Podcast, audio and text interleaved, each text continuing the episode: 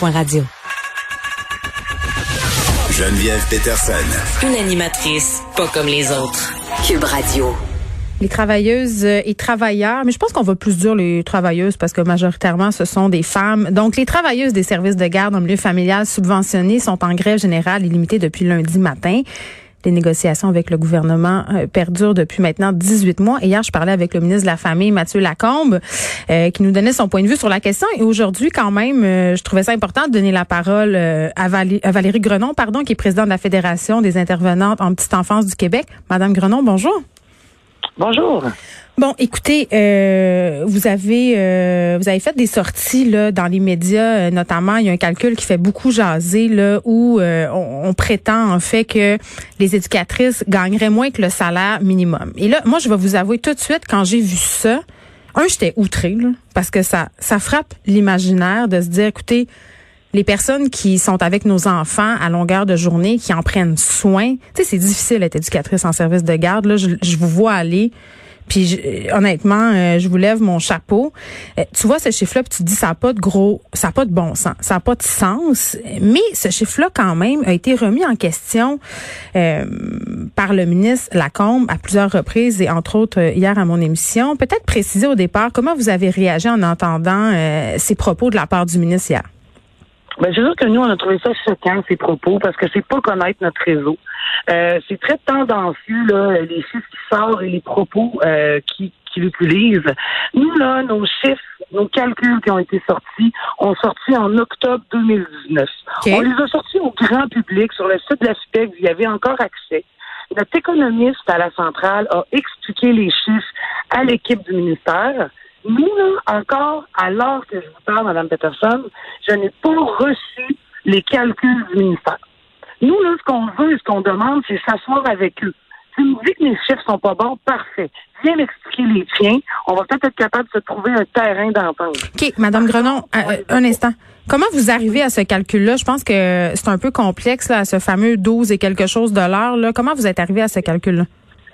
Dans les faits, c'est pas des salariés, hein, c'est des travailleurs autonomes. Mm-hmm. Elles reçoivent une subvention par enfant accueilli.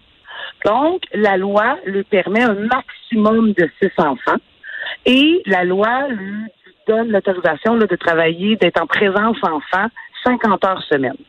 Donc, on le sait, la grande majorité ont 6 enfants et souvent, là, c'est 50 heures semaine là, pour répondre aux besoins des familles. Donc, nous, on a pris la subvention qu'elles reçoivent. On l'a établie sur 6 enfants, le maximum. Mm-hmm. Sur 50 heures semaine, ça, c'est juste la présence enfant. Je calcule même pas les heures de planification ou de préparation des repas. Et toutes les dépenses admissibles pour son entreprise, donc admissibles par Revenu Québec, faut les déduire parce que c'est pas de l'argent qu'elle met dans ses poches. Parce qu'elle achète la nourriture, les jouets, le matériel de désinfection, le matériel pédagogique intérieur, extérieur et tout ce qui est obligatoire pour la sécurité, là, barrière, peu importe. Oui, toute le quête que ça prend pour opérer une garderie, là, je comprends. Tout à fait. Ce que la loi oblige. Donc, ce qui lui reste dans ses poches à la fin de l'année, sa déclaration de revenus, ce qu'elle déclare comme revenu, c'est entre 30 et 32 000 par année. Donc, si on fait le calcul, ça nous arrive à 12,42 actuellement de l'heure. Mais en même temps, Mme Grenon, il y a un paquet de trucs que ces travailleuses-là peuvent déduire à la fin de l'année aussi. Je pense entre autres, au pourcentage, les intérêts sur leur hypothèque, par exemple, c'est sûr qu'il faut faire un pourcentage de la maison, mais il y a toutes sortes d'avantages comme ça. Ça, est-ce que vous en avez tenu compte dans votre calcul? Oui, tout à fait. Nous, on utilisait les barèmes de Revenu Québec. Pour être sûr de pas faire d'erreur. C'est un économiste, bien sûr. Là, je vous le dis tout de suite, c'est pas moi qui ai sorti ma calculette. Mais oui, ils ont des dépenses, mais en même temps, c'est des dépenses d'entreprise. Donc, ils n'ont pas à payer de l'impôt sur des dépenses faites pour le service là éducatif. Vous venez de le dire. Tu sais, souvent, les gens disent sur les grosses maisons, c'est payé avec le gouvernement. Ben, c'est pas vrai. C'est seulement les intérêts, comme vous venez de le dire. Sur c'est le pourcentage. De la maison ou juste les jours qui sont ouverts. Donc, c'est pas grand-chose. Mais quand même, on peut faire des calculs, mais ça peut monter jusqu'à 200-300 $ par mois. C'est quand même une aide, c'est quand même pas rien. Là, je suis pas prête à dire que c'est pas grand-chose. Parlons de ces déductions-là, OK? Parce qu'une des perceptions, malheureusement, qu'on a, c'est que, bon, certains certaines éducatrices, puis là je dis pas que c'est le cas de toutes, je suis vraiment pas en train de dire ça, ils vont faire sur les déductions. Là, j'ai reçu des courriels à cet effet-là. Je vous en lis un. La conjointe donne mes employés à une garderie en milieu familial. Il m'a avoué qu'ils déduisaient absolument tout ce qu'ils achetaient pour leurs enfants. Ça, c'est-à-dire couches, jouets, épicerie au complet, produits de nettoyage, un paquet de choses allant d'appareils électroniques jusqu'à certaines rénovations. Quand elle accouchait d'un enfant, elle se mettait en congé de maternité pour s'occuper du nouveau-né. Lui prenait le congé pour s'occuper de la garderie. 2 fois des congés de 9 mois car c'était plus avantageux de garder la garderie en 100% des opérations. Tu sais, quand on voit ça, quand moi je lis des choses comme ça, c'est sûr que comme contribuable, ça me choque. Ben, moi, je peux pas parler pour cette personne-là. Je vous on en a plein. Avez reçu ce message-là, là. C'est sûr que, oui, ça peut être choquant, mais en même temps, on s'entend là, que le gouvernement du Québec, ce qui peut nous imposer ou nous faire payer de l'impôt sur quelque chose, on peut pas déclarer n'importe quoi non plus, sinon on peut être enquêté. Moi, je vous le dis, là, en ce moment, je suis dans une manifestation à Québec et il y a beaucoup de femmes qui m'ont amené leur déclaration de revenus. J'en ai eu une dans mes mains, là, puis elle m'a dit, tu peux l'utiliser tant que tu dises pas mon nom, puis je la comprends, là.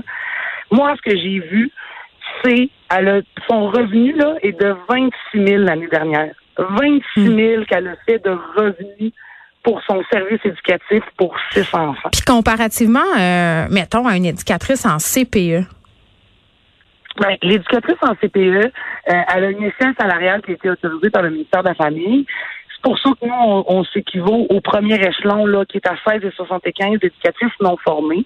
Ça peut aller jusqu'à celle qui est formée avec 10 ans d'expérience jusqu'à 25 $ de l'heure. Et on dit souvent, là, moi ce que je dis, en moyenne, une éducatrice en CPE, si on la met à l'échelon 5 formée, est aux alentours de 35 000 $. Oui, puis là, vous me parlez de la formation. Là, évidemment, c'est pas la même formation. Puis en ce sens-là, c'est un peu normal de gagner moins. Là, après tout, un médecin spécialiste gagne plus qu'un médecin de famille, mettons. Ben, la formation, ça sera un autre débat qu'on pourrait faire beaucoup.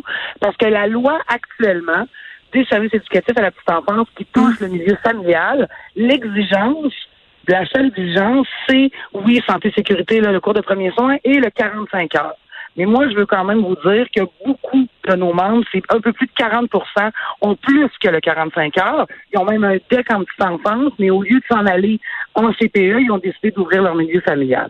Donc, nous, le débat sur la formation, on est prêts à l'avoir avec Mathieu Lacombe, puis même avec tout le monde, pour voir ce qu'on peut faire pour bonifier le tout. Mais la loi actuelle, c'est le 45 heures et bien sûr du perfectionnement là, à tous les années. Mais c'est ça qui est dommage aussi. T'sais, on en a, là, vous venez de le dire, l'histoire des médecins, mais on en a qui ont des bacs préscolaires, qui ont décidé d'être éducatrices en milieu familial, qui sont pas plus reconnus non plus. Là. Ben oui, puis je veux qu'on en parle de la reconnaissance, Madame Grenon, parce que hier, je questionnais le ministre Lacombe sur le statut des emplois comme le vôtre, puis il était bien d'accord là avec moi pour dire que, alors que vous êtes en charge de prendre soin des plus vulnérables, là, c'est-à-dire les enfants, vous gagnez un salaire qui est très bas. Là. Qu'est-ce qu'on pourrait faire pour que ça change, pour que cette image-là change? Ben moi, je pense qu'il faut. Puis on a vu l'évolution changer d'année en année. T'sais, on n'est plus des gardiennes, hein, maintenant. Oui, des gardiennes, c'est vrai. On vous appelait comme ça. Oui. Fait que, tu sais, on a vu un changement dans la société. Je pense qu'il faut, le voir aussi dans une importance d'investissement et non de dépenses. Parce que on s'occupe des enfants près de plus de 40-50 heures par semaine. On est des partenaires avec les parents. On s'occupe des adultes de demain. On le sait qu'il y a 46 000 familles en ce moment qui sont à l'entente d'un service reconnu et régi la contribution réduite. Donc, il faut le voir comme un investissement pour aller chercher de la relève, un peu comme on a fait avec les préposés aux bénéficiaires. C'est dommage, hein, ça nous a pris la COVID pour investir un peu plus dans la reconnaissance de ce travail-là. Il faut que la société se donne ce choix-là, comme on le fait dans les années 90, quand on a créé les CPE, les milieux familiaux. Ben, il faut pas l'oublier. Il faut continuer à l'investir parce qu'il y a une chose importante. Dans les années 90, ça a permis à plus de 70 000 femmes de retourner sur le marché du travail. Puis là, ben la baisse de nos services, la fermeture de nos services, ben ils ramènent ces mêmes femmes-là à la maison. Donc il faut. Oui, puis il y en a qui lâchent aussi là. Il y en a qui lâchent parce que c'est pas payant, puis c'est pas tentant non plus de vouloir devenir éducatrice en milieu familial. Là, si on n'arrête pas de dire partout qu'on gagne moins que le salaire minimum, c'est pas tellement tentant de se lancer là-dedans. C'est pas tellement winner pour recruter, mettons. Ah non, ben c'est ça. C'est pour ça que nous, on le dit. Oui, on est en négociation d'une entente collective actuellement, mais c'est au-delà de ça, c'est la sauvegarde du réseau. À tous les jours, on reçoit des appels de responsables qui ferment. On peut pas se permettre de perdre des professionnels à 16, 17, 20 ans d'expérience parce qu'ils n'arrivent plus financièrement. Il faut vraiment réinvestir pour garder ce qu'on a. Là, ceux qui sont avec moi aujourd'hui, il faut qu'on les garde parce que c'est des professionnels. Il faut attirer des jeunes à vouloir venir faire ce métier-là. Parce que c'est un beau métier. Il faut le valoriser. Il faut le chouchouter parce qu'on peut être fier au Québec là, d'avoir investi dans ce domaine-là. Bon, je pense que tout le monde est d'accord pour dire que vous ne gagnez pas assez cher, mais en ce moment, là, Madame Grenon, pour vrai, les parents ont besoin plus que jamais des services de garde. Il y a du rattrapage à faire. On était en télétravail. Je comprends que la COVID, c'est un bon moment pour revendiquer des choses. Là, vous l'avez dit tantôt, là, les préposés aux bénéficiaires ont largement, justement, eu des bénéfices à cause de ça et c'est tant mieux.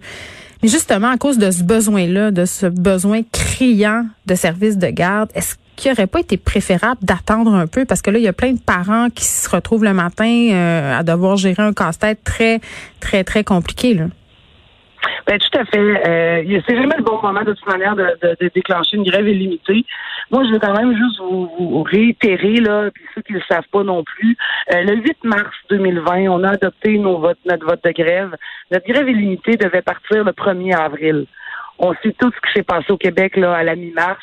Donc, nous, là, c'est nous qui a décidé. On a envoyé au gouvernement en disant, nous, on stoppe tout. On fera pas la grève en ce moment. C'est pas le temps. Faut serrer les coudes là, pour sortir de ce qu'on vivait au Québec là, au mois de mars, avril, mai. Par contre, nous, on a essayé fort. La négo a repris malgré la pandémie. Et en fin de semaine passée, on a tendu la main au ministre de la Famille. Lui, il est sûr de ses calculs, nous, on est sûr des nôtres. Mais ce qu'on voulait, c'est qu'un arbitre tranche pour qu'on signe l'entente collective dimanche pour éviter la grève de lundi. Il nous a envoyé voir un médiateur. On va y aller de bonne foi. Mon équipe est là ce matin. Mais moi, ce que je peux dire aux parents, ceux qui sont pas avec nous aujourd'hui, parce qu'on en a beaucoup qui nous accompagnent et qui nous soutiennent, c'est un investissement. Oui, on trouve ça choquant actuellement, mais si on fait rien là, ben leur service va fermer à long terme. Je pense que ces parents-là, ils en ont besoin au moins jusqu'à temps que leur enfant arrive à 5 ans. Donc, faut le voir dans ce principe-là. Et si les parents qui sont vraiment choqués, là, puis même ceux qui nous appuient, là, ben c'est au ministre de la Famille. Sur le site de la CITEC, il y a des plaintes qu'on peut faire pour essayer de faire bouger les choses pour que, rapidement, puis j'aimerais ça vous dire là, ou à vos collègues plus tard, journalistes, que c'est terminé puis qu'on ouvre demain matin.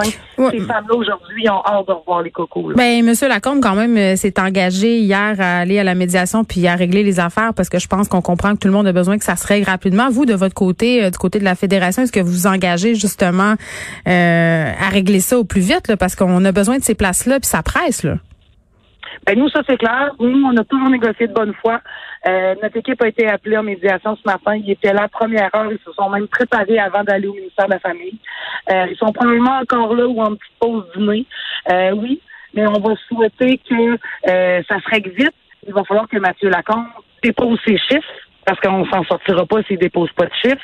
Deuxième chose, il va falloir qu'il améliore son offre parce que l'offre qu'il nous a mis sur la table depuis juin, Madame Grenon, la négociation, c'est un jeu. Si lui, il faut qu'il bonifie son offre, vous allez peut-être devoir mettre un peu d'eau dans votre vin. Je vous dis ça de même. Oui, ben, c'est l'expression que j'utilise beaucoup en ce moment. Moi, je suis bien d'accord à mettre de l'eau dans mon vin, mais il va falloir qu'il m'offre une coupe de vin. En ce moment, mon vin est visible. Merci. Merci beaucoup de nous avoir parlé. C'était Valérie Grenon, présidente de la Fédération des intervenantes en petite enfance du Québec. On se parlait de la grève illimitée qui a été déclenchée hier.